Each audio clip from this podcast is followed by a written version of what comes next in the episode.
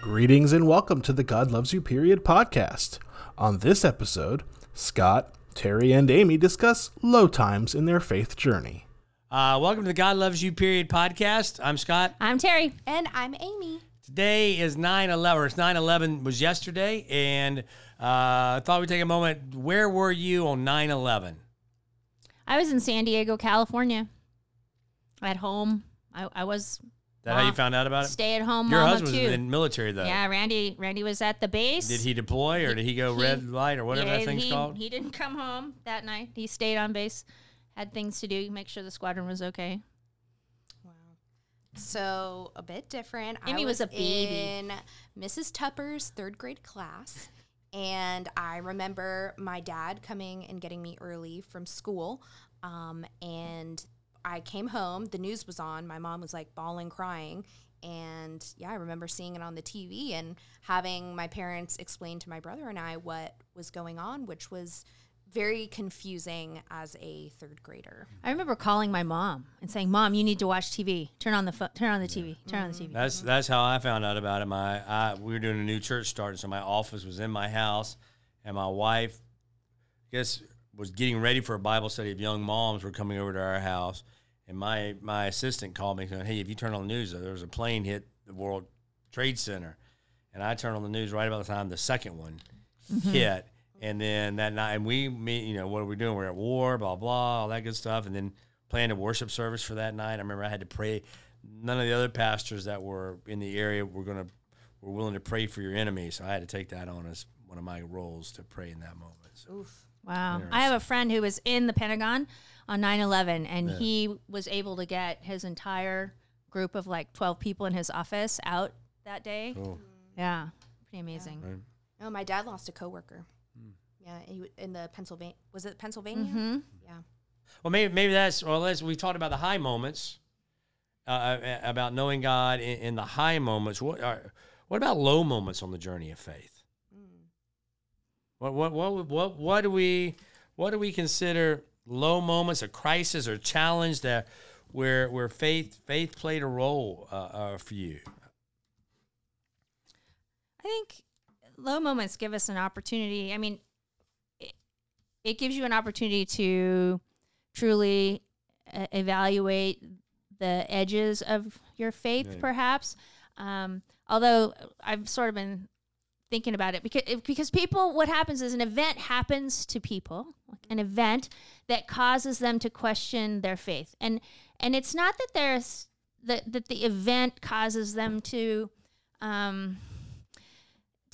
because the opposite of faith is, it's not that there's an opposite of faith, it's that something is making you say, I thought God would handle this situation differently, right? It's because we're not able to wrap our mind around, would God really do this to me?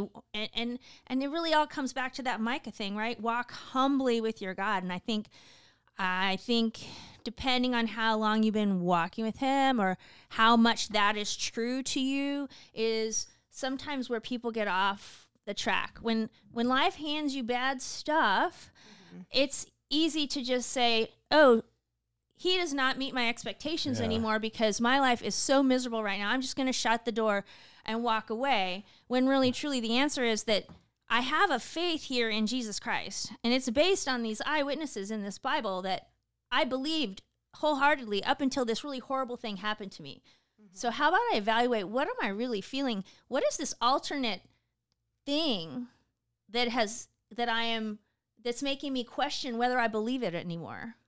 You know, it's bigger than just, and I think it has to do because so much emotion is wrapped up, so much pain is wrapped up in the pit. I'm much better in the low moments about my faith than I am in the high moments. What do you mean? In the low moments, that's where I'm closest to God because I have nowhere else to grab a hold of. So I can only grab a hold of God. And if you were to ask me about my true faith journey stories, it gives you an opportunity to grow, right, sure. I can list out all the high moments, and they're wonderful and exciting. But it's in the darker moments where I can say that's where my faith grew. Yeah. So my high moments, maybe my low moments, my high moments, I drop down a lot. But my low moments, I don't get as low as I always did. Mm-hmm. I think on some of that, but I can look back on my own life and talk about low moments, realizing some of the mistakes I made and some darker times at FSU and places, realizing God had to get me out of a jam, and God did. Mm-hmm. Made me rely on God more. Mm-hmm. My call into ministry was McIntyre calling me to go do because a baby had been found at the bottom of the pool, and I needed to go to the ER and meet with the family because he couldn't get there. And I can tell you that was the moment I realized I was supposed to be I was called into ministry, because that was the moment where I realized it's not about preaching, it's not being glorified, it's not about the cool stuff, that you're light in the darkness, your hope when there's hopelessness. And that was a powerful thing for me. It was dealing with AIDS patients at UNC when I was working on the hospital floor there, and just and cystic fibrosis. I mean, those are two candidates, patients I worked with the most when I was doing chaplaincy work, that most of them were gay men dying of AIDS, no hope and bitter and angry in lots of ways, and kids dying of cystic fibrosis. I mean, it's just gut-wrenching, but, and I still, that. And then, a powerful moment for me was when I did the new church start, not having anything ready to go. Everything was falling apart, horrible, miserable, terrible, no load, good, and gay, and like, going out and praying to God and yelling at God and cussing at God, and the rain falls down on me, and yet realizing that's the moment God's telling me, then all right, let me do stuff. I mean, that I grow in my faith in low moments, right? You can relate to that, right? I could relate. And I wonder if I have in low moments, because you have nothing else to cling to but God, mm-hmm. right? I don't think God causes the low moments. No. And now I will say something I have struggled with too is I've experienced two people experiencing the same exact low moment. A mom and dad lost their daughter in a tragic car crash her first day of senior year in high school. Oh. And I would say the mom was Miss Church Lady, always in church, always doing something, and the dad kind of sort of every now and then. Mm-hmm. But the day their daughter died, it completely reversed. Mm-hmm. The dad never missed church, was active in church, and his faith was extremely deep, and mom was gone. Mm-hmm. Same event pulled him in two different directions. I've always wrestled with that and struggled with how does the same event cause somebody to grab a hold of God and other people to let go of God? Oof. Oh, yeah. That's a tricky one. I mean, because I hear that a lot of, what I think a lot of folks wrestle with, and where, I could get people on board with, like, God is not a puppet master causing suffering, but it's the why doesn't God stop it from happening that I think people, it's that pivotal decision of like, am I going to draw near or am I going to draw farther away? That I don't know, and I still wrestle with that. I mean, I think of some of my low moments in college was in a matter of a week, I got into a car wreck. I got dumped. Well, we've seen how you drive.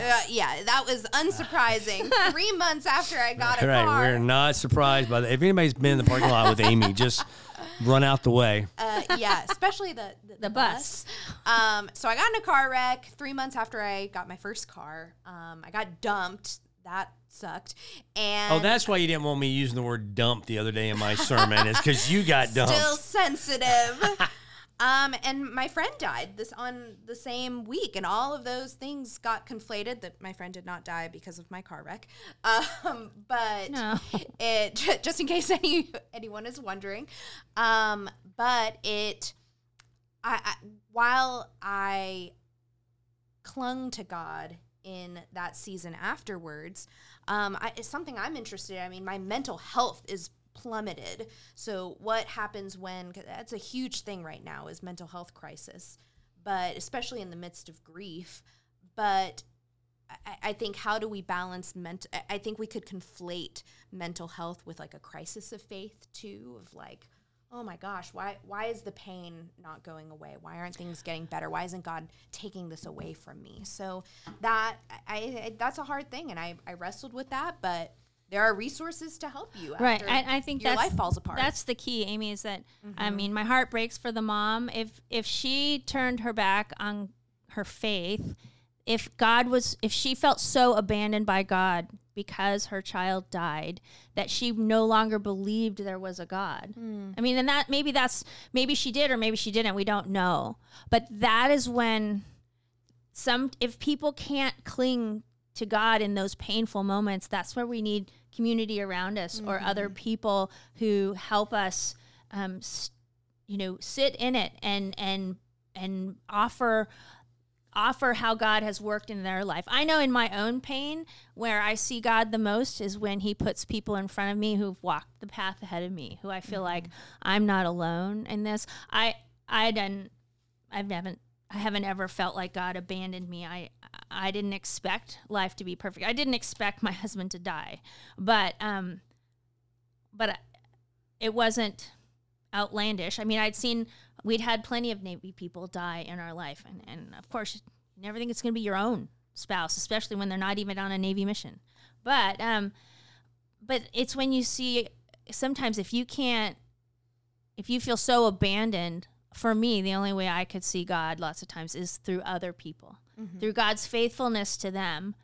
And I'm like, look, God is being faithful to them. He's going to be faithful to me. And again, how I always look back. I always look back and say, okay, yeah. look at all these instances where he's not going to stop now. Mm-hmm. But if you don't have somebody to help you look back and see those things, I could see where you could just walk away. A person could walk away and say, okay, it's easier to just not believe than to delve into all this pain. Well, no, I think that's why the Old Testament is so full of remember. There's tons of moments in the Old Testament where it says, remember God did this, remember God did this, remember God did this, because we need to look back to remember what God has done, because in the moment we can forget or not see God, mm-hmm. but we can look back and remember, here's where God has been mm-hmm. with us. Join us next time on the God Loves You Period podcast, where Scott, Terry, and Amy discuss what sustains them on their journey of faith.